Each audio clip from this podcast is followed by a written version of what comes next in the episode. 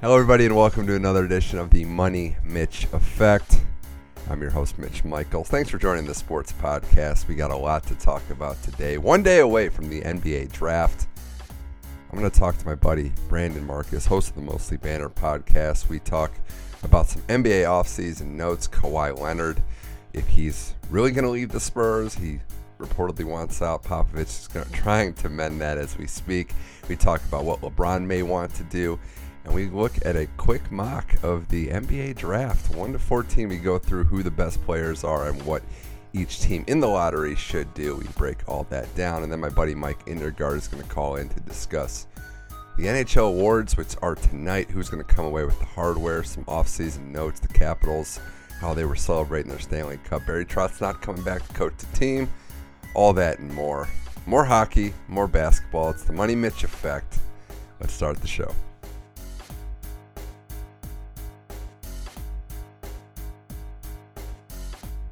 All right, now joining us on the Money Mitch Effect. It's been far too long since this guy's been on the show, but he's back again. Brandon Marcus, host of the Mostly Banner podcast. Thanks for coming on the show, Brandon.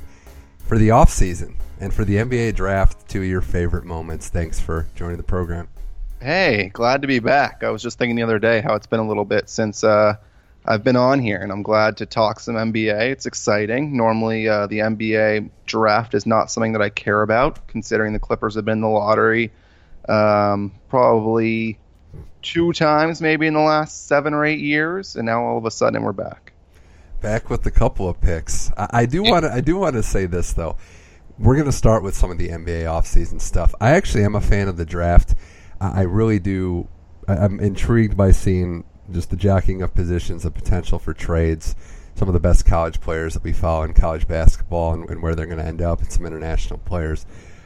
I'm not the craziest fan of the NBA free agent jockeying. I think part of it isn't the actual signing, Brandon. It's just all this ridiculous information that comes out that oh LeBron's looking for charter schools in LA and Houston or I heard from my sister's brother's cousin that all this stuff is going to happen. I just don't like the flooding of information that I know is not real. Yeah, it's some of it is real. I mean, the looking for schools thing though is really not considering that. You got to remember that these guys have homes in like three or four different states. So yeah. it really does not matter. I mean i think lebron still has a place in miami. And so what are you going to do? Say he's going to go back to miami? I mean that's a distinct possibility by the way. People are not really counting that as an option considering that his family loves miami. Um, but nonetheless there's only so many things that we can actually trust nowadays and uh, going off where the kid might go to school next year because of some random person saying that. I think it was Gary Payton actually. Uh, you can't really just count that at all. So let me, let me start with this question: Is there any scenario, any scenario at all in the NBA free agency where LeBron isn't doesn't hold the key to all of this? Like he has to make the first move, right? Or is there any scenario where teams, maybe the Lakers, maybe another team with a draft day trade, will make an off-season move before LeBron signs. Is that possible, or is it all about LeBron where he goes first? Well, you know the funny part about all this is that I think LeBron has to tell the Cavs by the 30th his intention on what he plans to do next season. Right, to opt in, yeah. Right, but here's the funny thing is that normally with a deal like this, if you're going to have LeBron leave, um, you would want to get something back in return, just like the Clippers did with Chris Paul, mm-hmm. where he said, you know what, I'm leaving, I'm signing somewhere else. And he at least gave the Clippers a chance to get something back for him. And the Clippers got a draft pick, they got several players, um, and that helped them. I mean, they didn't completely tank because of that. So the question is, will the Cavs get the same exact luxury that the Clippers got, where they can get something back? Because you would think right. that you're going to trade LeBron, that you would want a draft pick or two or three back. But here's the issue the draft is Thursday. Mm-hmm. That's before LeBron would tell you where he's going to go.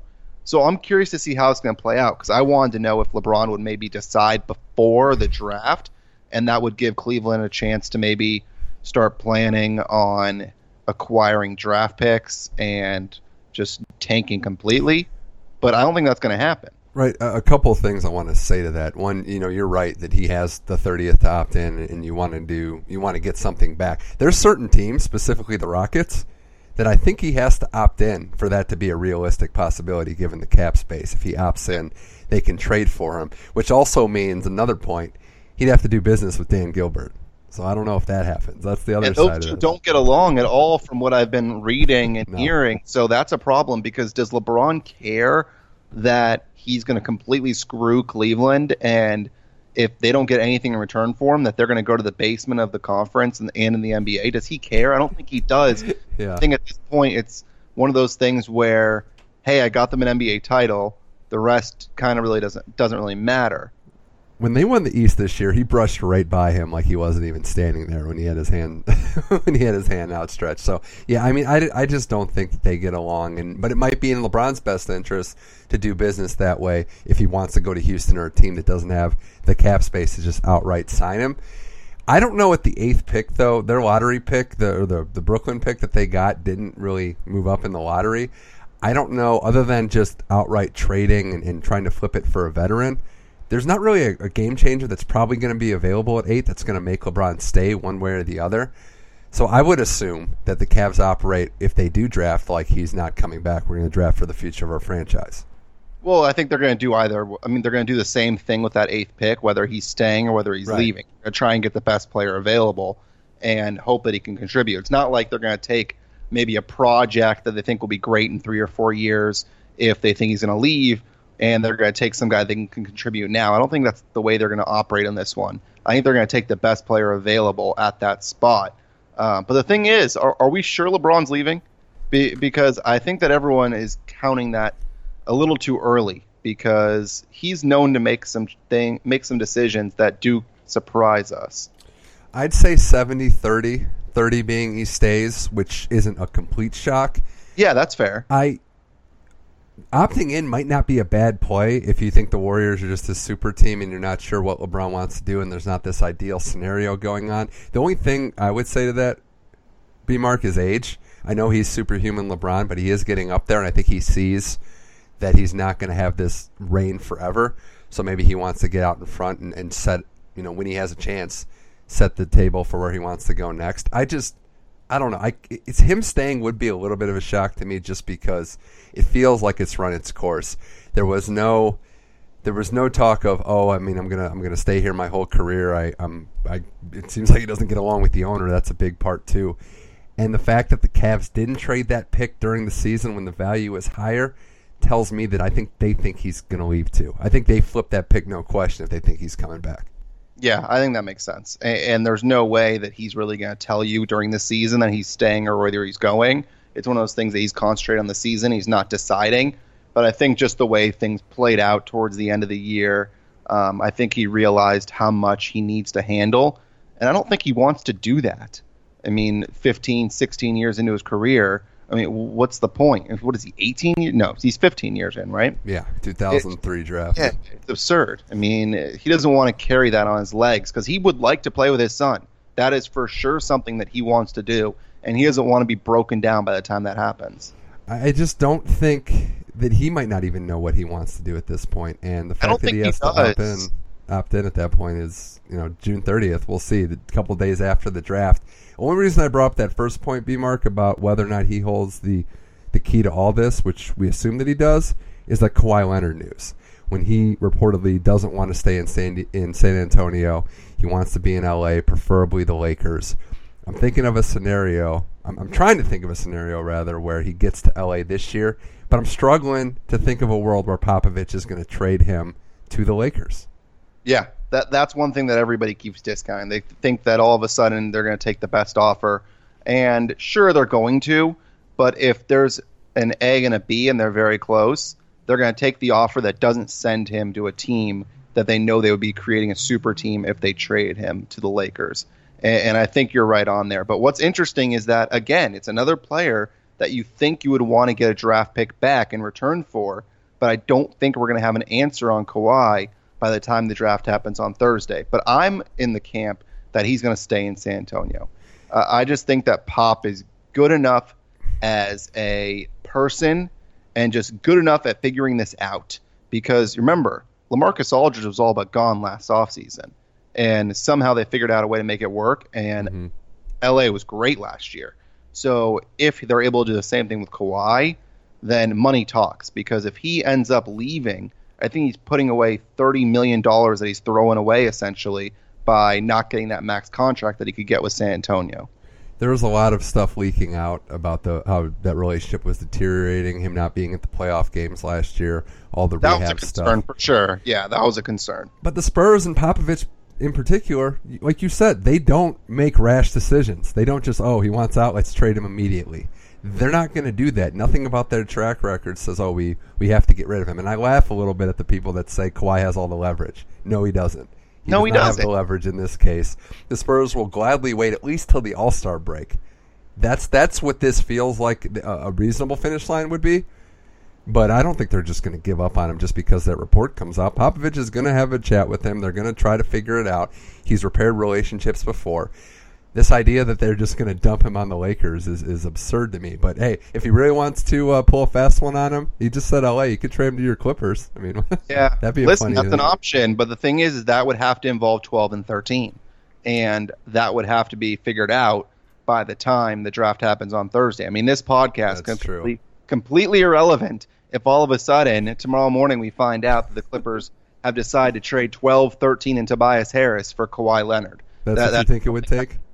Uh, yeah, I think it would, unfortunately, because I'd prefer not to get rid of Tobias Harris. I thought he was really, really good, and he contributed on both ends and was a really nice scorer for the Clippers. So I think that would take a lot to get a guy like Kawhi, but it scares the shit out of me to get Kawhi and not know how he is health wise, because whatever that injury was last year just seemed super strange. Yeah, that's a fair point. Man, there's a lot to discuss there. I mean, we know Paul George looks like he's going to LA. The LeBron rumors there. I just think it's fascinating. A team like the Rockets, who's in the LeBron sweepstakes, they're probably benefiting from the fact that LeBron will have to opt in by the 30th. If he doesn't opt in, probably hard for him to get there. Then you got to think about paying Capela, which I think that they should do if LeBron's not going to be there. So many dominoes hinge on those top players, but I think a lot of people are forgetting the fact that there's going to be a lot of big name free agents and potential trade targets this offseason. Oh yeah, Uh, 2018 and 2019. Uh, That there's two really good free agent classes, um, and even the Clippers have to figure out what they want to do with Deon, or DeAndre Jordan has to figure out what he wants to do because he has a chance to either opt in or uh, end up being a free agent. So there are a lot of guys. Ky- Kyrie.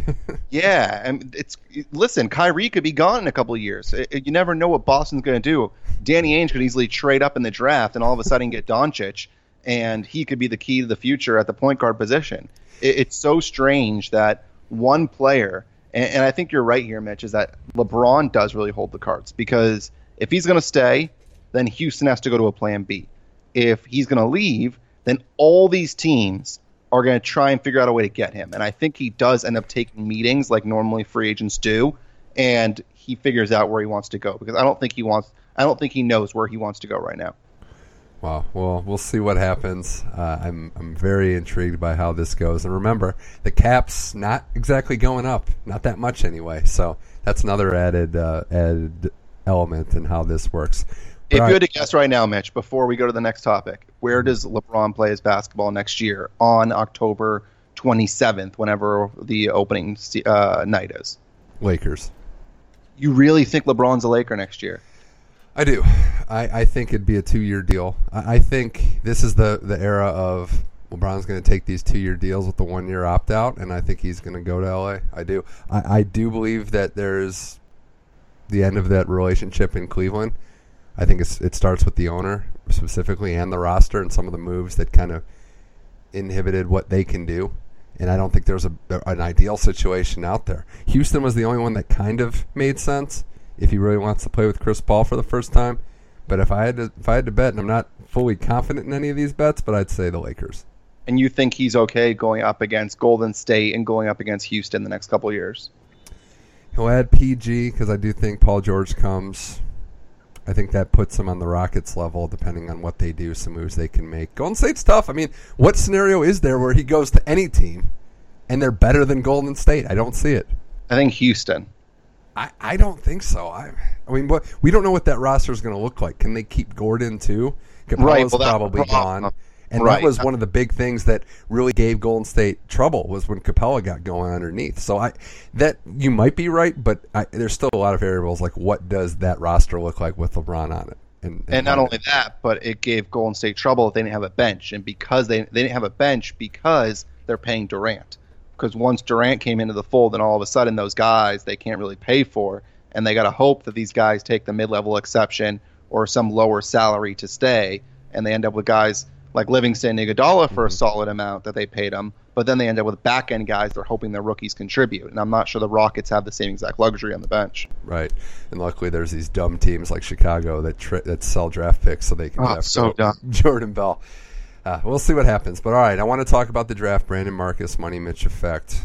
The NBA draft is here, and I'm excited for it. I'm excited for it for a lot of reasons. I think this is going to be a good one. Um, there's a couple top end talent we would all agree with, like a, a cutoff of around four at the top, some good lottery talent down into uh, the top 14, 15. So we'll go through about the top 14 picks, who we think is going to go where. But I'll ask you this question right away. B Mark, as an as an Arizona guy and uh, a college basketball fan in general, who's the best player in this draft? If you had to think, not who the Suns are going to take, but who you think is the best prospect this year. That's so funny because I've listened to so much stuff. I, I listen to a lot of Bill Simmons, and he's all on the Luka Doncic train. Like it is beyond belief how much he believes in Luka, um, and it really depends where you think the NBA is going in the next couple of years. Because when was the last time that drafting a center in today's NBA worked? I mean, it's one of those things where Good we're point. not reliant as much on the center as we have been. I mean, let's look 10 years back. That's when we looked at a guy like Shaq. You looked at guys in the past like Hakeem Olajuwon, Patrick Ewing, David Robinson, but now it's more of a shooting game. Um, the thing is that Ayton can shoot. I mean, he shoots the three ball. He doesn't shoot it all that well. Um, his defense kind of sucks, but he's so long and so athletic that the potential is there for him to dominate. But I wonder, it depends. Do you think that he can be the key to success? Like, are you going to give him the ball with your team down by three minutes and you need a bucket? I don't think you do. And that's what scares me about Ayton. So I'm not sure if he's the number one guy. So I, have. This is why I'm so fascinated. There really isn't a consensus number one. You can make the argument. Yeah, I don't think there guys. is. The Ayton thing, that is the best critique of him. Not really a knock on his game per se, but where is the NBA going? How effective can he be at his role in the NBA? Doncic, it's funny. I, I really don't like player comparisons in general because I think everybody is a little different. Mm. And it's hard to say, what is he, James Harden? He has a little Steve Nash in his vision, but he plays a lot slower. He has been going against pros. I think he has an all around game and he makes his teammates better. I like when we disagree. I would go out on a limb. My favorite player is Marvin Bagley. Really? Yeah, I, I like I like his moves in the post. He's polished.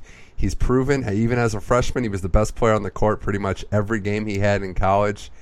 I, I'm not saying he'll go number one. I'm not saying he should go number one, but I think that's the guy. That's you know, Doncic would be a close second, Ayton third. That's how I would rank the top three. Okay, so you go Ayton third. It's funny because I was listening to um, another mock draft, and there is somebody that said Marvin Bagley is the top guy available. I mean, just because of the numbers he put up in college, and I don't disagree with that. Sometimes we don't really look at the numbers that a guy puts up in college and just is like, okay, that guy's good. I mean, beast, Steph, yeah. Curry, Steph Curry was putting up big numbers in college. He's good. These guys are not scoring because they're bad. I mean, they are good at basketball. If you can score and put up 30 points and 15 rebounds or whatever Bagley was doing and do it against good teams in college basketball, then you're a good player. So I think Bagley's a guy that is set up to do well. And anybody that's going to cr- criticize defense, I understand that, but you also need to score in today's NBA. And I think that's really important. So I, I do like Bagley. I think his game's smooth as well, and, and maybe I'm just a fan of adding in the euro step, being able to shoot, being able to have touch around the rim, and and we mentioned what direction is the NBA going? He seems like the perfect five on this small ball team. You know, down the stretch, I really do think he could play well. There's some other names in this draft, uh, and the other guy that we didn't mention who's getting a lot of look at the top three, four is Jaren Jackson Jr. And, and I I, watched a lot say, of I watched a lot guy. of Michigan State games in Big Ten games Brandon. But I mean, and, and I think he's got. It's funny because I remember his dad from playing on the Spurs for a couple of years. But I don't know. I mean, this is a three and D guy. This is the new age NBA. But we might be projecting a little bit with him. Like we're just assumed that that role matters, and he could and he could develop into just the perfect specimen for the new age NBA. But we didn't really see it in college, and that worries me a little bit. Yeah, but one thing with him is that you mentioned the three and D and his ability to shoot the ball and also play defense, and that does play in today's NBA, and especially if he's able to switch out on guards, which I think he is uh, able to do. Then, if you're able to play defense and you're able to switch off and play different positions, because how often do we see in the NBA Finals where someone would come set a screen and a player would be stuck on a bit, I mean, a smaller guard. Let's say it's Steph Curry versus mm-hmm. Kevin Love, for example, or Steph Curry versus Tristan Thompson, and Thompson had to somehow guard Curry. This way, you have a bigger person that is able to come out and fight off the screen and stay with the guard. And I think that helps with Jaren Jackson is that he has the ability to stay with those guards. I think it also helps too that Tom Izzo has also not done a great job with a few college players that have turned out to being good pros. So I think we're kind of seeing exactly how that goes. Do you think that's the clear four? And and if so, is there a drop off? I mean, we, got Bamba, Trae Young, some other names, but are those the I think that's four? the four. Yeah, I think that's the four. I think the only thing that really could screw you over is if a team like Sacramento decides to get stupid and go with Michael Porter, Porter Jr. at two. Oh man, that's, that's classic Kings. Yeah. We're gonna do a mock here in a little bit for, of the of the lottery. Just predict how we think things are gonna go. But I want to ask you, as a Clippers fan, with 12 and 13, are you open to trading up, and would it have to be for one of those, one of those big four?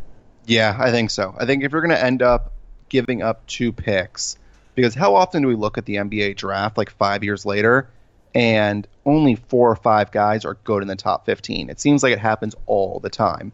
And if you look at past drafts, the top three or four are not the top three or four best players. And so when you have a chance to go 12 and 13 and get two chances to land somebody that can contribute, I think you have to keep that unless you are trading up into the top four to get one of those four guys. I think those are the clear four guys. But then again, we're going to be wrong about this in four or five years because those four guys, they're not all going to pan out. Right. There's always a Donovan Mitchell or a player that I mean, it, right. when, even when Steph it, Curry. I mean, yeah. it's Curry dropped, and even Damian Lillard. I mean, some of these guys we knew were going to be good, but for some reason we didn't want to put them up there. And I think Trae Young is one of those guys where we saw him perform. He was outstanding for like two months and then kind of fell off the face of the earth. But we know he can shoot, and that's important. And he is very like Steph Curry in the ability that you can get the basket. I mean, you can get to the basket and you can shoot, but I just don't know if teams are passing on him just because he struggled. But the guy proved he can score.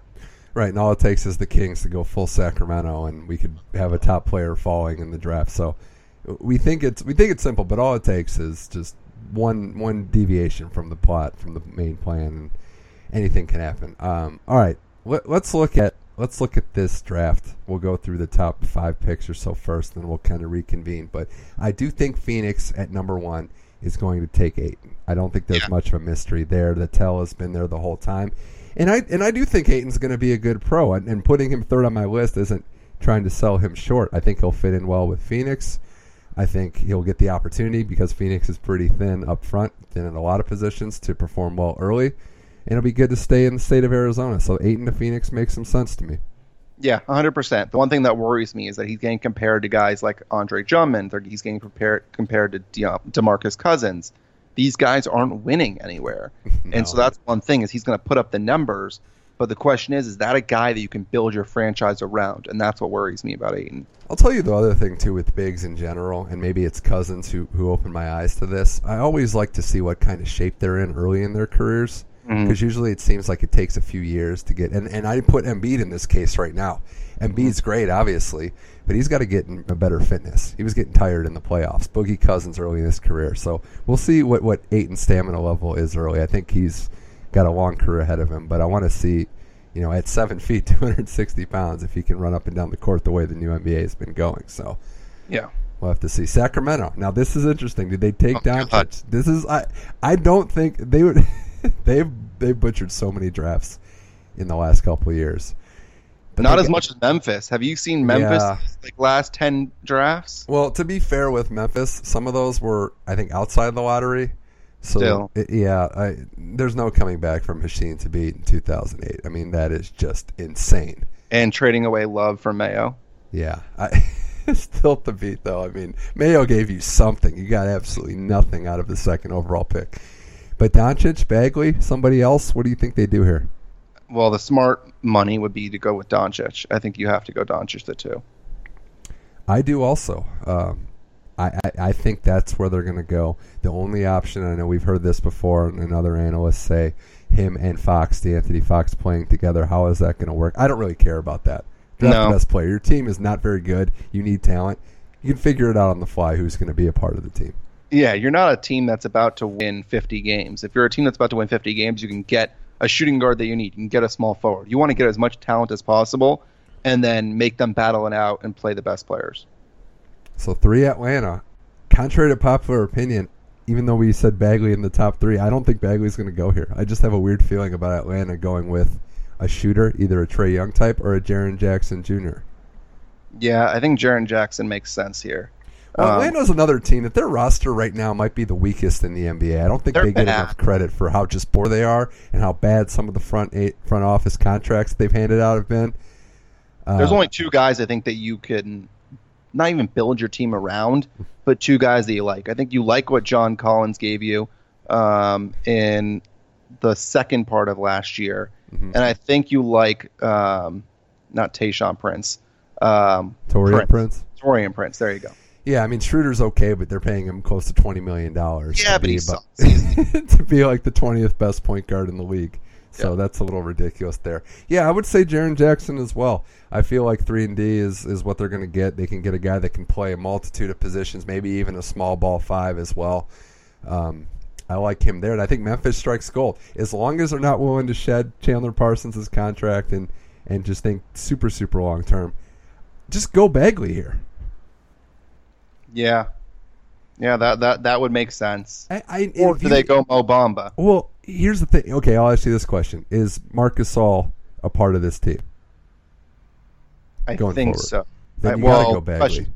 Well, how Mar- I'm gonna look at Marcus Gasol's age because he's not that old. Is I mean, how old No, is he's a couple years younger than Powell, Thir- who's He's 33, so he's got probably three or four years left. But I think you are worried a little bit about his ability to stay healthy. Um, I just, but I don't see Bamba and Gasol being. I don't see that working out at all. no, but if you want another big man like with uh, Randolph and Gasol, then I think you maybe go Bagley. I think Bagley is a huge steal at four. I think he can play a couple different positions, like we said, and I think he'd work well in Memphis. It just seems like it, it, it's perfect for what they would want to do. Um, but hey, you know what? I don't know. Dallas at five. I mean, do they get Mo Bamba by default? We're assuming that no trades take place, but Right. I would say, I mean, you know, this would be a sleeper. If they didn't draft Dennis Smith last year, I'd say sleeper Trae Young potential. I was going to say the same exact thing, but Yeah. because you drafted Dennis Smith, you're not going Trae Young. Bamba as a as a big inside, you know, I, and it's funny. Dirk's still there hanging around. I don't know how much longer he's going to play, but Bamba, I, I do think that. I mean, the wingspan is ridiculous. What is it like, close to eight feet or something stupid like that? Yeah, yeah, he's he's got some crazy metrics. He is the okay. I don't want to. I don't want to diminish what I think the kid's going to be in the pros, but he is the quintessential. My God, does this workout look great? Prospect. Well, he's he's Hasheem Thabeet, isn't he? yeah, and, and I hope other teams aren't just totally alarmed. It would suck to be a big guy like this after Thabeet. Like he just ruined it for everybody coming out of college. Yeah, I mean, as a guy that's super long, um, he's got the potential. The numbers are there, but the question is, can he actually be good? I don't know what he's going to give you offensively, and that's the one thing that worries me about him. and I'm not sure that um, Mark Cuban will go for a guy like him. However, one thing to kind of keep an eye on is that Dallas, remember, they almost got DeAndre Jordan. If they think DJ is going to opt out and become a free agent, they've said that they're okay going after DJ again, despite him screwing them over before in the past. So you would have no need for Mo Bamba if you get a guy like DeAndre Jordan. So I wouldn't be surprised if Dallas ends up getting a guy like Michael Porter Jr. Ooh. Well, I wanted to ask you uh, if we get away from, let's say, Bamba's five, and, and we can play with different scenarios, but Mm. looking at the rest of the lottery, who are some of the prospects that you think are that sleeper potential? It sounds like Porter Jr., depending on the injury thing, could be Yeah. one of them. Is, you Uh, think he's the- Young. Yeah, yeah. We I- didn't say Trae yeah. Young yet either.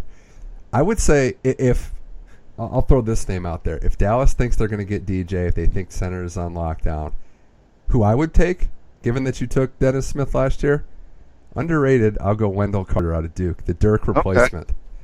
And Okay. defensively, he's going to give you a lot as well. So that would be probably where I would go. He's still a big guy, but he's more of a power forward than a center.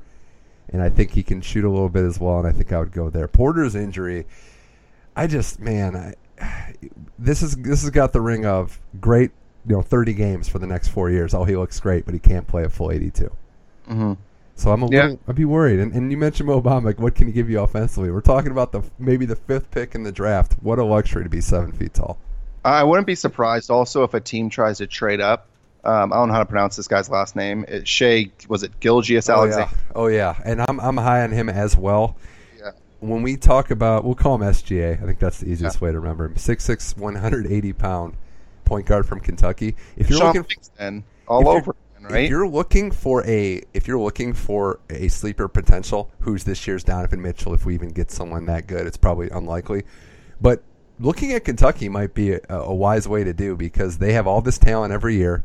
Calipari's mm-hmm. offense spreads it out. You don't really know which one it's going to be, but I feel like there's always that breakout from Kentucky, Devin Booker type, who just didn't get the ball, didn't get featured enough. No, and I think you have to realize that these guys are panning out in the NBA for the most part. I mean, even if it's a guy like Michael Kidd Gilchrist, these guys are contributing as starters. That's why I even like a guy like Kevin Knox, Mhm. who is someone that can shoot and also play three. I mean, also play defense. So let's look back at the rest of this draft. Money, Mitch, Effect, Brandon, Marcus. If we agree for the sake of just being being simplistic here, that Bamba goes to Dallas, no Yeah. trades, no other drama. Orlando at six. Is it Trae Young time here? Yeah, I can't figure out what Orlando's going to do because they just draft all the same player. I mean, they have they have the biggest collection of threes and fours. and it- that's the question: is like, what do they have? What are they? I Yeah. mean, They're, they're not happy with their point guard, um, right? I mean, they, No, they're not. I, I don't know what this team is honestly. Like, it's just so boring. don't they have? Didn't they uh, trade um, for Phoenix's point guard at the deadline? Yeah, I think so. I remember looking at this Magic roster. The only player that they said was untouchable was uh, Aaron Gordon. Yeah, well, Gordon, you know, is locked into the four. Yeah, I mean, but I mean, even that, like, that's kind of sad too. Like, he's untouchable. and Vucevic is uh, is locked into the five, but he's going to be a free agent soon, if I'm not mistaken. So I- yeah, the, uh, Jonathan think- Isaac. Like, they they have some talent, but And on, yeah, and Simmonds actually had a good year. That was a good signing for them uh, from San Antonio, getting but him in the fold. Do they have a point guard that they trust? I mean, that's one thing. Is that they? I mean, I'm looking through their roster, and, and I just don't see much. No, it's got to be Trae Young. I, I think it has to be him here. Then, if he's still available. I think it's Trae Young too. I don't like the. I mean, I told you I don't like player uh, pro comparisons. I'm not really a fan of the Steph comparison. It's just kind of unfair to compare anyone to Steph Curry. But I do think the question with Trae Young is going to be not if he has NBA range, because I think he clearly has that, but playing within the confines, playing within a system where he's not just a ball dominant player when he actually, even though it's Orlando, has some talent to play with. I want to see him run an offense. I think Yeah. he can shoot, but can he run an offense? I mean, he's not really. I don't think that he's big enough to be an off-ball shooting guard. I think he's going to be the point guard. You know, and defense is one thing, but can you run the offense? It'll be interesting to see. Yeah, I, think Trae Young's the choice there. I think you got to be creative, and you got to hope that he can be something that's great. Chicago Bulls, seventh overall pick. I don't know how they didn't draft in the top five, given what their roster was. Got great, got great return from Lauri Markkanen. This seems like one of two picks to me, and, and I'll I'll throw these out there: Michael Porter Jr. if he's still available, or a guy, another proven college player, Makai Bridges, Mikal Bridges. I, I mean, I think it's based on their roster needs, one or the other. You like one of these guys or somebody else that we haven't said? No, I think I think you're hitting the nail on the head there. I think Michael Porter Jr. I think you have to go with the upset at that point, right? Yeah, they're not expecting to be good for a long time. Uh, I think that's part of it. They're not rushing into anything. So Porter Jr. at that point would be a good pick if you want to roll the dice, if you want to maybe try upside. And, and Porter Jr., I don't like to gamble at four or five, but seven seems more within reason. So, yeah. That Yeah. puts that puts Cleveland on the clock, and, and we mentioned it. At this point, Trae Young's gone. The names you mentioned, don't see a player that's going to influence LeBron to stay if you're making this pick, Brandon, and you're you're trying to make the Cavs better for the long run, who do you think can do that best at eight? Uh, well, you got to take a guy that you think will be there for a while, and the one thing that worries me is that the last time the Cavs had a high draft pick, they took Anthony Bennett. Um, so part of me is not quite sure that they are going to take Bridges like we might think that they will. Um, they don't really have much at the point guard position. Collin Sexton, maybe? Yeah, so I think I'm leaning towards Collin Sexton. I would say Bridges just because I mean, yeah, you're right. I mean, th- their their wing play was just so atrocious last year. I, I just think Bridges offers you a little bit more, given that he can play shooting guard, he can play small forward. LeBron might not be there; there might be an opening there. But J.R. Smith's in year going into year, I think, 13 next year. Mm-hmm. You know, they had they were struggling on the to find guards to even play in the finals. I don't know if they're going to go point guard here. I think Sexton's fallen a little bit on the draft boards. I'm a fan of his as well, but I think Bridges will probably go here at eight. Then we got to Yeah. go to the Knicks. Then we got to go to the, another sorry franchise that Another team that doesn't have a point guard, although they have like three or four mediocre guys, and they were relying on Trey Burke, who was good last year, and then Mudiay, I think they traded for, and so I don't, I don't know what they're gonna do. Sexton here might make more sense. Well, if he's available. But Yeah. then again, I mean, they could just they should be just drafting talent. So, um, I think you like Porzingis and you like his ability to be a five if ne- if necessary, but he's coming back from injury. I'd say Yeah. we'll I'd say we'll lock down Sexton here, Sexton Bridges in, in whatever order eight nine. As You we think get, so? yeah, I, I don't. I think the Knicks could say, "Look, Sexton might be the best player left. We we have so many point guard issues. We can we can play him and Mudiay together." I, it's the Knicks. Do they I have mean, a small forward that they like, though. I mean, uh, that's the thing is that they have so many point guards, and they may have liked what they saw with Trey Burke. Uh, I'm not sure that they can, they go um, with another guard. if the Cavs take Sexton, then I think Bridges falls into their lap, and they're they're in a pretty good shape. He can play, I think, both. So I think they'd be okay there. The Sixers at ten. Wow, isn't it refreshing that they're not picking in the top nine anymore? yeah, right. For now, until they end up trading Covington and they end up moving up in the draft and taking a guy like Doncic or something to play with Simmons. I don't know. They'll do something ridiculous. The process hasn't been just smooth sailing. I should point that out. There's been some bad picks that gets glossed over in the history of the process. Yeah, it's. uh, I, I don't understand what they're going to do. Do they trade Fultz? Do they hold on to him? Um, what team actually trusts that Fultz can shoot again? I, I don't know. I, I think that the 76ers really hold the cards to this offseason after LeBron, um, along with Boston, because I think those two teams have so many assets and picks that they could deal. But uh, I'll, I'll be interested to see what they do with this pick. I think your boy Wendell Carter Jr. is an option here. hmm Um, but I, I think you can really go with so many group, so many different players here. You can go with Carter, you can go with Knox, you can go with Bridges. There are a lot of different choices. It's just a matter of who they like best. I think if Knox doesn't go at 10, he'll go at 11 to Charlotte, given their need for wings and, and, and shooting in general.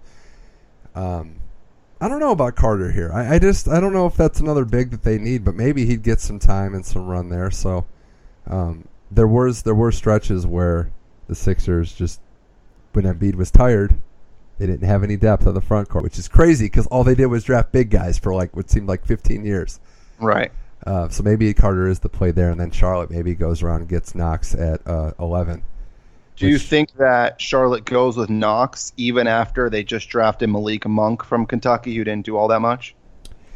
Yeah, well, I think looking at it, Knox is a little taller. If I'm, yeah, he's about six nine. Monk's not very big. I mean, oh, you're saying like the school thing, like they had a bad Yeah, experience yeah, yeah. just drafted a guy from that school that it didn't quite pan out. I mean, it's only been one year, but I want to yep, see the first fist fight, not fist fight, but I want to see the first fight in the war room between Jordan and Mitch Kupchak.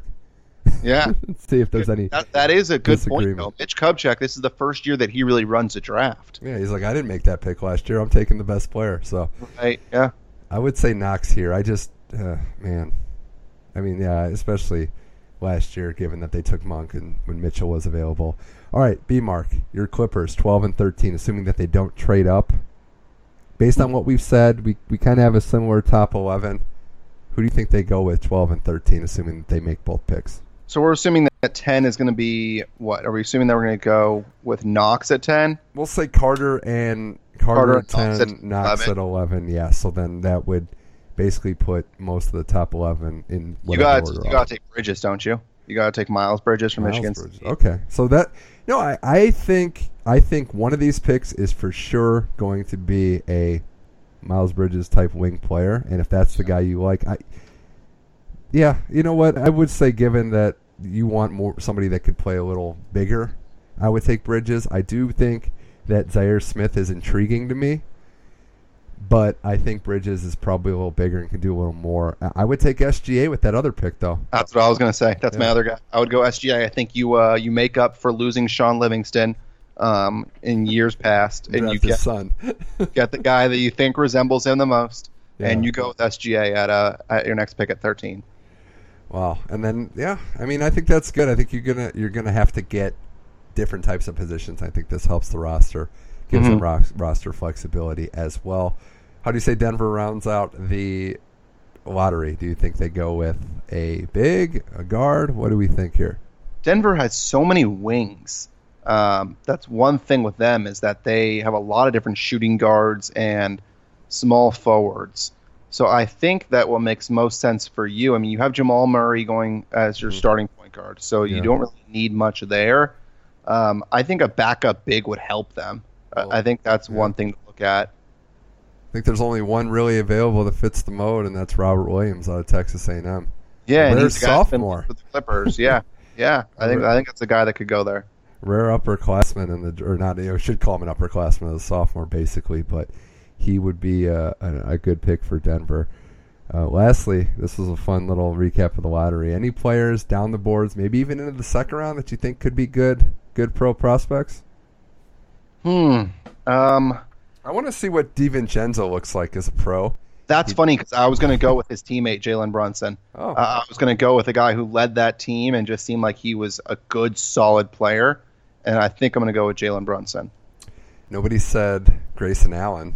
Confused to see how he does. I, I don't know what he's going to look like. Gary Trent Jr. out of Duke is another one. There was one other prospect that I was looking at the uh, later round. If I'm trying to find somebody in, uh, I should say somebody later on uh, that will do something. I got to give love to my guy Bates Diop out of Ohio State. He's a junior, 6'8", 225. and and just because he's a three and D guy, maybe there's a role for him. Every Mhm. year, second round undrafted players, somebody makes an impact. I like um, I like Rawle Alkins a lot too. I thought he was good with. Uh, I think he was good with the Arizona, um, and he's a guy that can play. But uh, I'm not quite sure which of these guys are actually going to pan out. It's so funny because you look at guys that were so talented in college. You look at a guy like Grayson Allen, then De'Anthony Melton, the guy who didn't even play for USC this year because Right. he was eligible. Um, Rawle Alkins. I think some of these guys are going to turn out to be good. Um, it'll be interesting. Chimezie Metu, another one that's super talented at USC, um, but you don't know. No, you don't, and that's what makes this kind of fun as well. Such a crapshoot. it is, especially after it. If you can find value late first in the second round, Yeah. that contract's a great asset going forward. Oh, for sure. If you can nail that, you're in really good shape. yeah. Well, we'll see. We'll see. I'm excited. Brandon Marcus, this was fun. We'll have to chat hoops some more when we have more clarity of this offseason. But phase one starts with the draft. Yeah, absolutely. And it starts uh, in just a couple of days. I'm looking forward to it. Can't wait. B Mark, this was fun. Good luck with everything, and uh, good luck. I know if uh, I know you're willing to uh, sacrifice your arm if Ohtani needs one. So Yeah. Hey, he can he can have everything that's inside my elbow. Don't worry. I will give him my UCL. yeah, I, I I'm sure he appreciates that. But B Mark, this was fun. Thanks for coming on the Money Mitch Effect. Thanks for having me.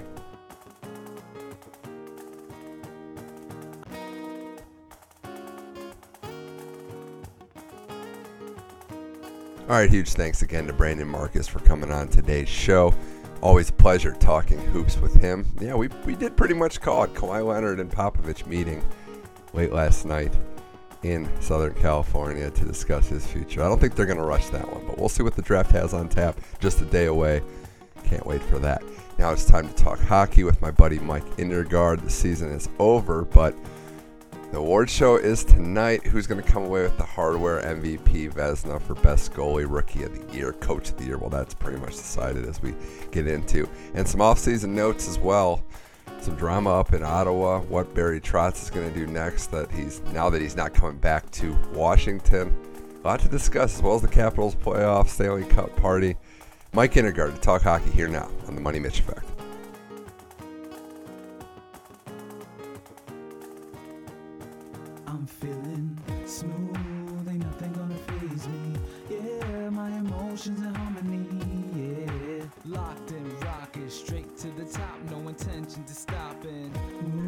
All right, now joining me on the Money Mitch Effect, my old broadcasting buddy, calling up north. My guy Mike Indergard. Mike, thanks for joining the show to talk a little hockey as the season's unfortunately officially over, but thanks for joining the show. Yeah, no problem. Thanks for having me, Mitch. I do want to start. This is going to go all over the place because we haven't really discussed the Washington Capitals winning their first Stanley Cup and doing it in Las Vegas and taking the party from Vegas all the way to Washington. But on the ice and what we saw, Mike, we both kind of had a soft spot in our heart for Ovechkin and for Backstrom and the guys on that team that hadn't won before. To see what they did and how they did it, starting with the captain, Mr. Ovechkin, it had to feel pretty good from from your perspective. I know it did for mine to see that guy finally get the trophy that you can tell he'd been waiting his whole life to to win, to hoist up. It doesn't get much better in, in the sport in the playoff picture, the growing NHL playoffs, than that. Yeah, you know, it was it was cool to see him finally get the credit that that he really has deserved for such a long time. A lot of pundits and talking uh, sports talk people have always said that well Ovechkin can score, we know that, but can he lead the team? And I feel like he's done all the little things right. It's just throughout his career they just get overshadowed by his monstrous scoring ability, but I think it was truly evident in this year's playoffs that all the little things were on display. He was out there blocking shots, he was back checking, he was making big defensive zone plays, he was moving the puck around, firing, and just being uh, energizing force for his team. And it, it was cool to see him finally get that thing that's eluded him for so long, a Stanley Cup. Yeah, and, the notion that he that he didn't show up in the playoffs was kind of ridiculous. Scoring was just as good, about a point a game more in most playoffs. He was blocking shots and he was scoring big goals. I, I know that's one of the things like hockey analytics and, and different people want to break down how big are the goals people are scoring. He was scoring game seven goals, elimination game goals. He scored in the clincher on the power play as well. So he was stepping up. It was great to see. And for the guys like Backstrom and even farther down the depth chart, the Capitals don't win this series without the depth that they had, without Holtby playing well, making that amazing save. So I was happy to see a new team, a, a, team that had won so many games, finally get their Stanley Cup. I do have to ask you though, Mike, what was your favorite part of the celebration? Well, boy, there's a lot of things to pick, but what was really cool for me to see was actually uh, TJ Oshie getting emotional on the ice, yeah. talking about his dad with Alzheimer's you know, it was just he's absolutely right. His dad may not remember a lot of things, but he will certainly remember this for the rest of his life. And um, that was really cool and touching to see. Yeah, I mean that's a great family. Everybody can vouch for the fact that TJ Oshie is a stand-up guy, and it was cool to see, you know, what it means for those guys, Oshie especially, to win the Stanley Cup. There was a lot of shenanigans swimming in the fountain. I've never seen somebody in Ovechkin get two first pitches in a baseball game before two ceremonial first pitches. But you know, for all the stuff for for swimming in the fountain and for going to random places in the city, I think what's cool we can kind of get past a little bit, Mike, is that they were celebrating with the fans, and there's something cool about that with me that you might not see in other sports. That they were they were ridiculous at times, they were raging all weekend in D.C., but it's cool that they were celebrating that trophy with the fans that have been waiting it and wanting it as much as they have. Well, absolutely. You know, I think uh, a lot of hockey players, almost as much as as any sports team, realize that you know without the fan support, without them bringing it every night up in the stands, you don't really have a team. And and I think it was it was really cool to see Washington recognize the fans, both people that were able to make it to the games and those watching from home or on the street that they were part of the team and they won this just as much as the players did. So it's really cool to see that connection between players and fans, and especially in a team that's waited so long to win the cup. Yeah, I mean, I can't think of a place going zero to 60, zero to 100 faster than if a Stanley Cup just shows up. But it's cool. I mean, it's cool to see those guys celebrating, and, and I like the quotes about. I mean, there's nobody that's been ready to celebrate a, a championship in any team sport better than Alexander Ovechkin. Even the coaches are saying, you know, what are we going to tell them to practice on the offseason is keg stands. You know, they, they know what's up. They, they know what's up. But I also think, too, one of the things that everybody gets their day with the cup, and we know how cool that is from following the sport of hockey. But I'm thinking internationally how cool that would be, especially a guy like Lars Eller who scored the cup winning goal. First guy from Denmark to ever win the Stanley Cup. You know that celebration is going to be amazing when he takes the cup to Denmark. Well, yeah, and you know, I think hockey really has has grown in Denmark recently, and Lars Eller has certainly helped uh, that case. But I think in bringing the Stanley Cup back to his home country will ignite an even stronger fervor for hockey uh, in that country, which is cool. You know, growing the game through uh, winning a championship, and so I'm just excited for everyone on that team to to get their opportunity, their day with the cup, if they can snatch it away from Ovechkin and uh, celebrate with all those that helped bring them to that point. Yeah, it'd be like a day with a cup with Ovechkin. I think that's the new tradition now. uh, I think that's how it's going to be. But uh, Mike Indergard, Money Mitch effect on the more serious side. Interesting development, but maybe not all that shocking. Barry Trotz is not going to come back to Washington. It's strange to have a team to, in any sport to have a team win a championship and the coach not returning. It's even more strange when it's not an official retirement he could Trotz could step away for a year, maybe retire. He's getting up there in age, but it's you'd have to go back to Mike Keenan with the St. Louis Blue with the New York Rangers in '94, who left for the Blues. Definitely more of a power struggle it seemed there. But Mike Trotz not coming back. This is a guy who's top five or six. I think he's fifth all time in wins in the regular season in NHL history. What's your first thought to the guy winning the Stanley Cup, a, a great coach for a generation, Barry Trotz not returning to DC? Well, you know, I think I guess my first thought when I when I saw the news was kind of shock. You know, I couldn't believe, especially uh, I was reading some stories and stats on it, and he has the best record regular season wise in the last four years of any coach in the league. And you know, he finally got him over the hump. They won the cup and then he left. I think initially was shocked, but as I read into it a little more, there were a lot more layers that needed to be peeled away. You know, there was the you know his contract situation, which seemed kind of sticky, and then there was maybe not as much as uh, uh, Mike Keenan as you were mentioning, but there was maybe uh, some differences of philosophy or differences of opinion between Trotz and the the general manager Brian MacLellan. Yeah, and I think that all played a role. But I guess my first reaction when I saw it definitely was shock. This is strictly money related, and I want to make that clear that I understand. I understand to a point what the Capitals were thinking. Trotz was making 1.5 million last year and did not sign his extension throughout the season. But he had an, he basically opted out of his contract. He had a clause in his contract that said by winning the cup he gets an extra 300 grand added to his contract, and that's 1.8 million a year. Now let me put it into perspective. Trotz is fifth all time in wins in the regular season. Mike Quinn, the guy, the BU guy that the Rangers just hired, got five years for twelve million. This is a guy that's never coached an NHL game. Trotz is fifth all time in wins, so he wanted more money. I heard he countered with five million dollars a year, which is exactly what Claude Julien's getting. I think he deserves it. I mean, I, I mean, he's put in the work and won games, and now has a championship the, the Capitals have the right not to not to sign him to that deal if they don't want him long term. They've been grooming it seemed like Reirden, the assistant, but hey, I mean he's worth that, and and I don't blame him for not wanting to coach at that salary that he was getting offered working under. Oh, absolutely, and and you know even with reports, I read similar reports saying you know that Trotz was uh, looking for five million.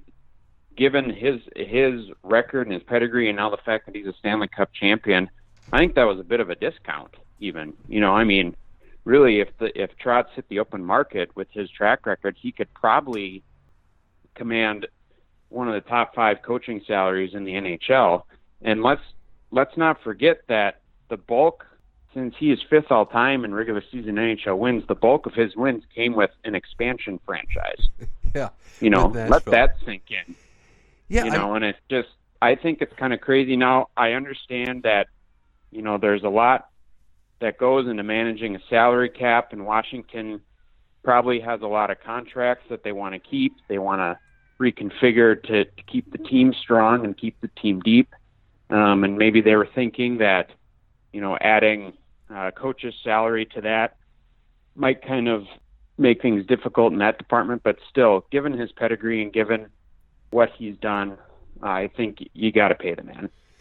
Yeah, I mean, I think he's worth five million a year is what Claude Julien got. They have one championship. Babcock and Quenneville are each at about six. That's the highest, and I mean, that's he's right in that range. I mean, I really believe that. So Todd Reirden's going to have a tough job uh, following after a championship in his first job. It's going to be a lot of pressure early, even though they they did win the cup last year. I think there's going to be pressure for him to win early, given that Trotz is out. If I'm the Islanders, I got to make a call, right? I mean, this is a perfect scenario. Trotz hits the open market. Lou, Lamor- Lou Lamoriello is taking over. He seems like a slam dunk to me. Oh, absolutely. I mean, at least make a call. You know, I mean, it, what could yeah, happen? you'd, be- you'd be foolish not not to. You know, you never know what, how the chips are going to fall, but it's not not that often that someone uh, that caliber, especially with that hockey mind and that that track record, becomes available. and when you're trying to keep one of the top five to ten players, definitely by top ten. But Tavares, you're trying to keep him. You want to keep him happy. I'd be pretty happy to play for Barry Trotz. That's all I'm saying. So Absolutely.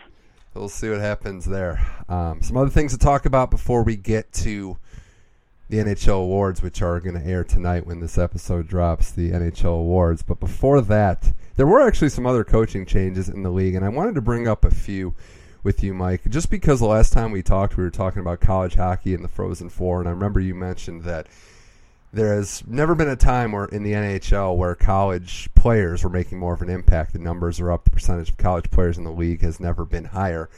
We had two big coaching hires uh, among a few. Mike from the college ranks. Quinn, who I mentioned, came from BU, is now the Rangers coach, and Montgomery coaching the Dallas Stars from Denver. These were very well respected college coaches, but even so, I, I can't remember a year when you had more prominent coaches, at least a tandem like this, coming into the NHL. And, and I do think, based on what we were talking about a couple months ago, you're starting to see the effect of the college game. And then also these general managers in the NHL thinking, what better to coach these young guys, a lot of them that played college, than college coaches that have done well. So I think there's definitely a correlation there. Yeah, I definitely would have to agree. And you know, I think there's there's always a a learning curve, a bit of an adjustment. You know, you're going back to a few years. Dave Hakstol joining the NHL or becoming an NHL coach, and well before that, guys like Badger Bob Johnson and uh, Herb Brooks, who even coached a little bit in the NHL. You know, I think the biggest learning curve for them is being able to handle professional athletes. It's one thing to to push buttons to get a college kid who's who's hungry to possibly make it to the NHL, who's there in a in school in a learning environment. It's one thing to push a kid like that their buttons. It's another thing to try to push the right buttons on a professional athlete making millions of dollars. So I think you know these college coaches have a bit of a learning curve, but they also bring a lot of insight and a fresh energy to these teams that is kind of a welcome aspect by the players. Yeah, that's a good point, especially with how the game's kind of kind of transitioning to faster. I don't want to say looser, but definitely more of an emphasis on skill. And I think college hockey, as we both know, is a great place where you're going to see skill development some elite level goal scoring as well too. It used to be the case where you're not going to get as much elite level goal scoring in college, and you can look at the Stanley Cup playoffs as evidence that that's not the case any longer. I, I do want to switch to definitely something more serious here, Mike Indergaard Money Mitch effect. The Ottawa Senators are in the news for all the wrong reasons, and the story I want to focus on is the now no longer member of the team uh, because of the trade that took place today with Hoffman getting traded, Mike Hoffman getting traded a couple of times, now ending up on the Florida Panthers. But the situation with Hoffman and his fiance slash girlfriend with the Karlssons, who unfortunately lost a child this year, and Miss and Karlsson's wife basically saying that Hoffman's fiance was the one that was trolling her online. this is a lot to digest. It still hasn't been proven. Just want to be clear, these are allegations, but it seemed like a fractured situation. We've both been in hockey locker rooms, Mike. I just don't know how you could come back from this one way or the other based on what went down and the fact that no one's really rallying behind Hoffman and his fiance. Just a messy situation and one that I can't really think of any other example of. Yeah, certainly not in in hockey, you know, and it's just if and like you said, these these are allegations. You know, nothing's been proven yet, but some of the evidence, at least that's been reported, just does not shed a good light on Mike Hoffman or his fiance. And you know, honestly, I don't know how Mike Hoffman can make much of a career going forward, given all this stuff that's come to light, especially in Ottawa, a team that you know was having some ownership issues and front office issues to have your significant other or fiance do that to your team's best player. You know, I mean, Yeah. the, uh, the guy that's really carrying your team.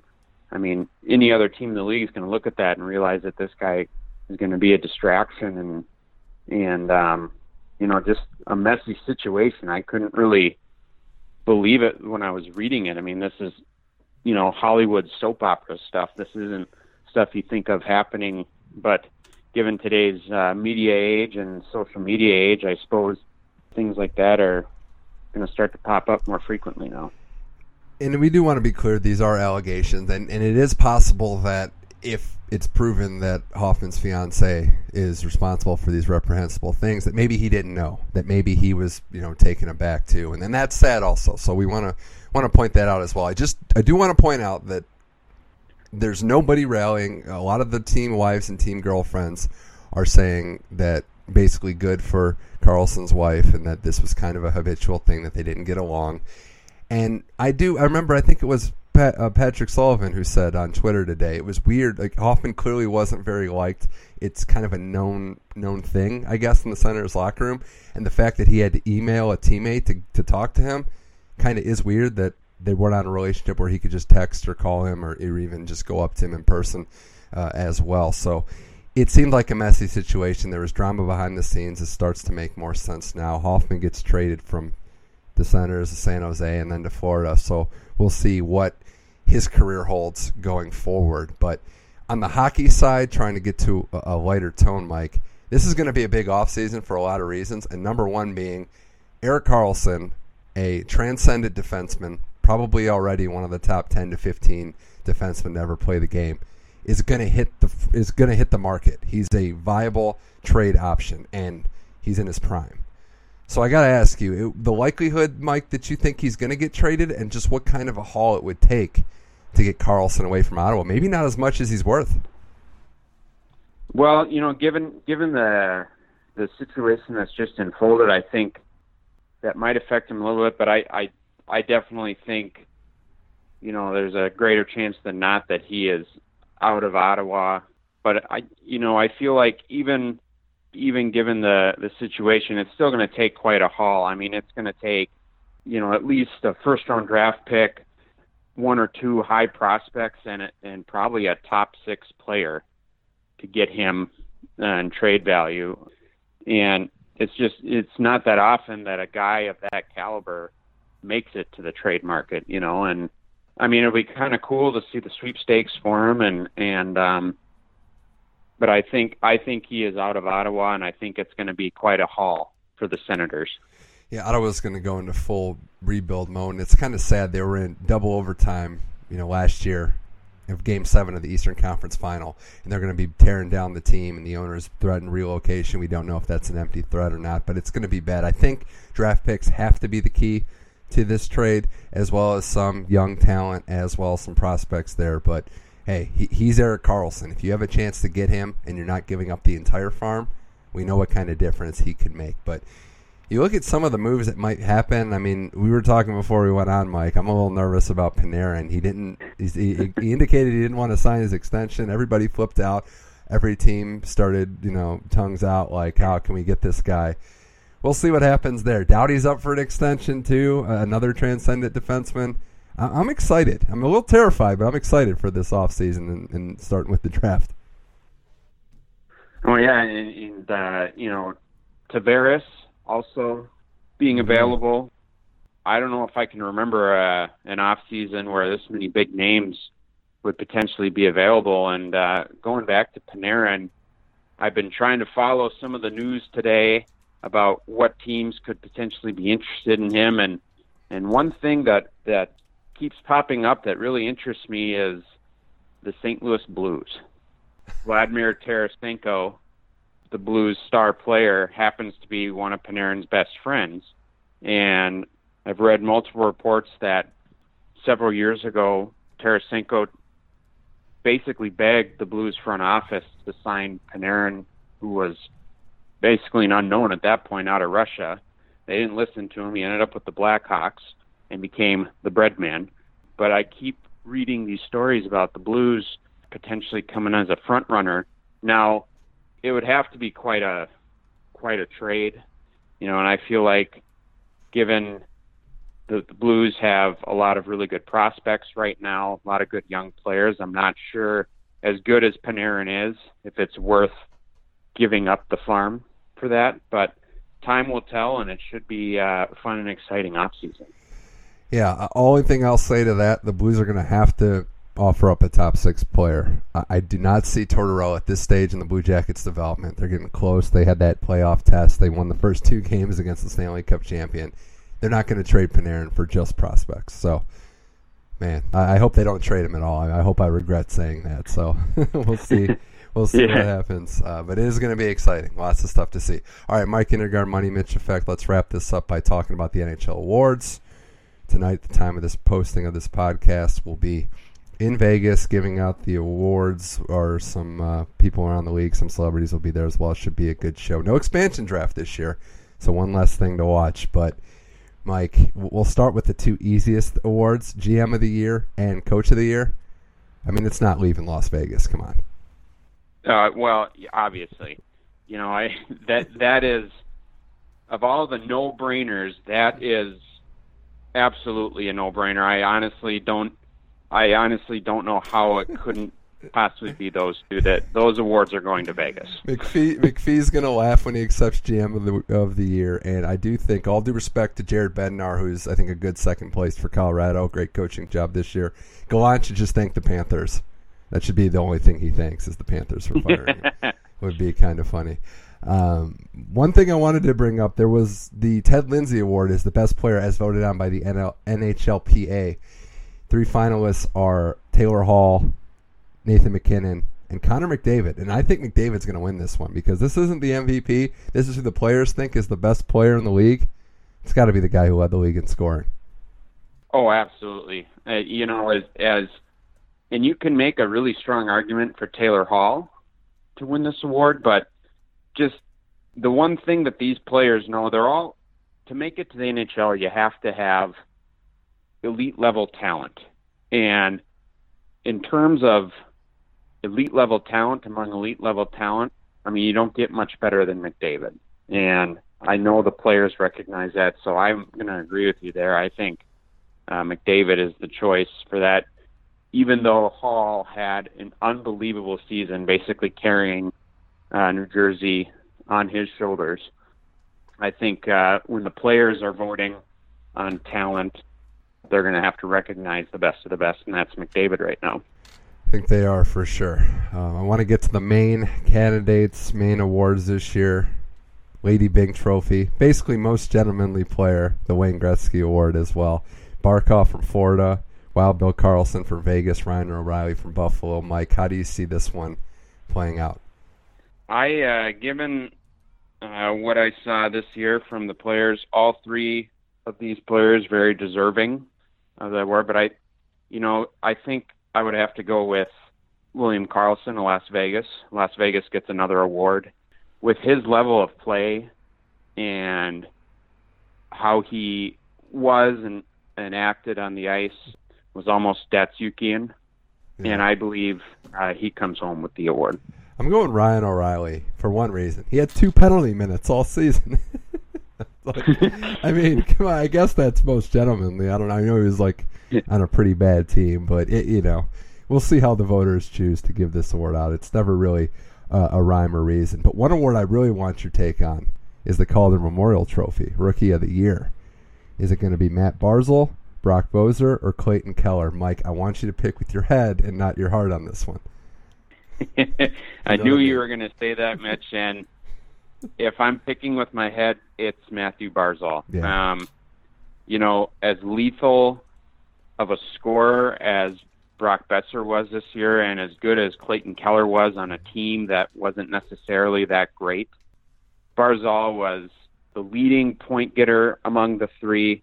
He's the best playmaker of the three, and really provided almost a 1A, 1B to Tavares, which is really saying something on a, on a on a pretty good team in the New York Islanders. So if I'm going with my head, Matthew Barzal is taking this award home. Yeah, all three of these guys. Should, I want to point out that this rookie class got a lot of flack for not being as good as you know the Matthews, McDavid. This is still a pretty good rookie class, and, and highlighted by these three guys. Boeser's a sniper, but yeah, Barzal's a playmaker, and I would say the main reason why Tavares is looking to stay is to play with this guy for the you know foreseeable future. But it, this was a, a, a strong two horse race between Boeser and Barzal, but I agree, Barzal is the guy in this case. What about Mike the Selke Award?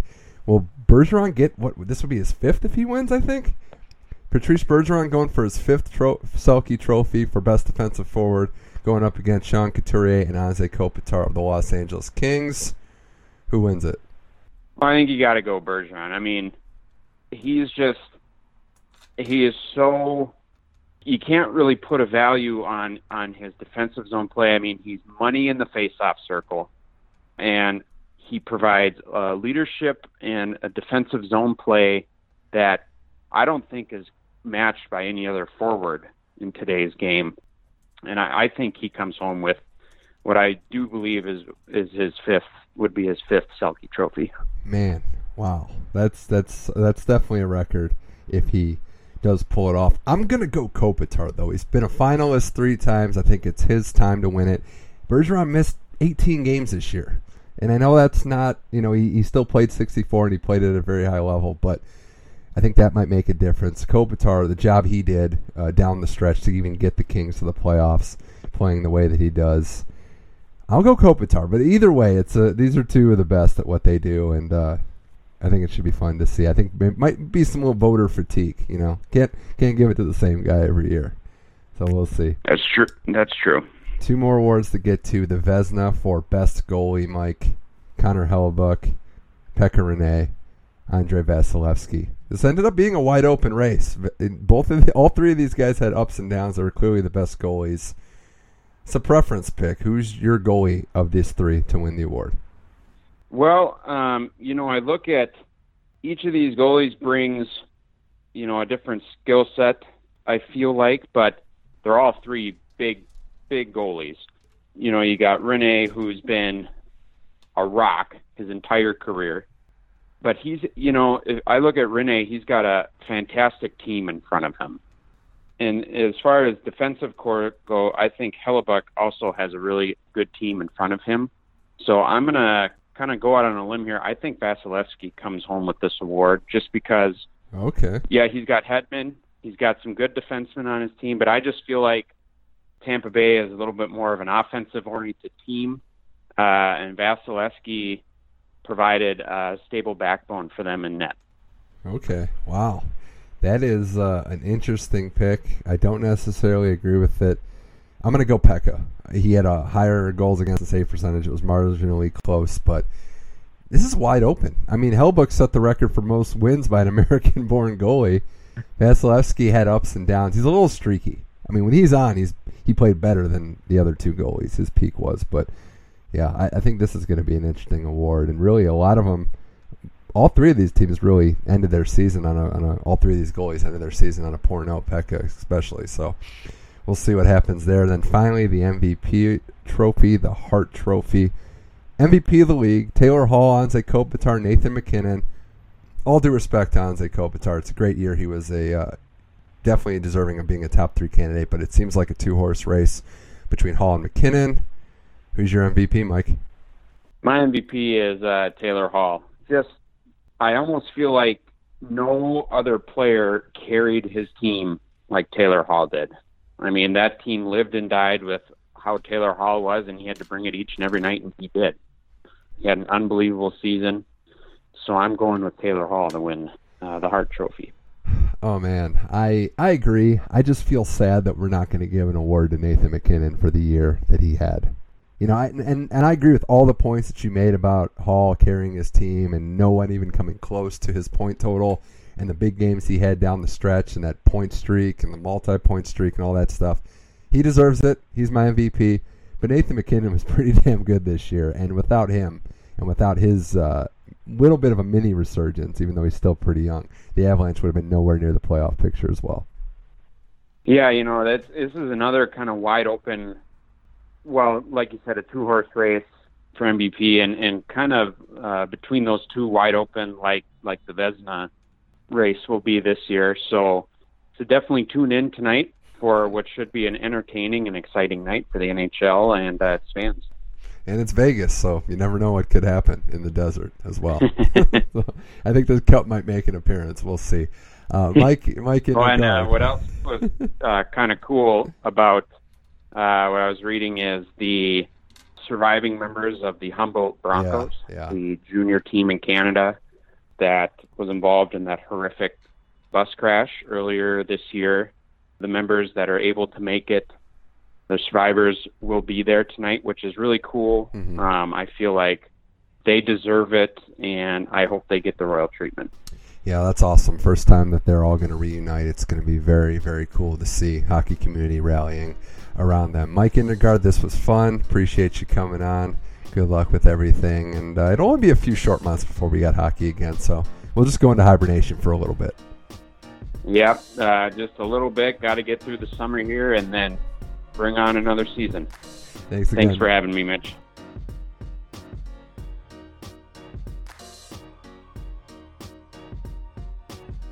Special thanks again to both guests, Brandon Marcus and Mike Indergard, for appearing on today's show. Thanks to Brian Nelson for supplying the logo, Tim Adams for supplying the beats.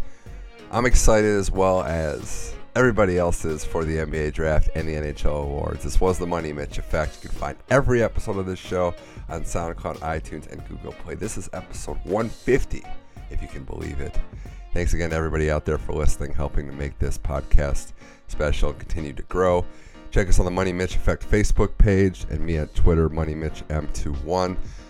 Appreciate everybody out there. Once again, this was the Money Mitch Effect. Until next time, keep enjoying sports. We'll be back next week to talk more, as well as a little Wimbledon preview.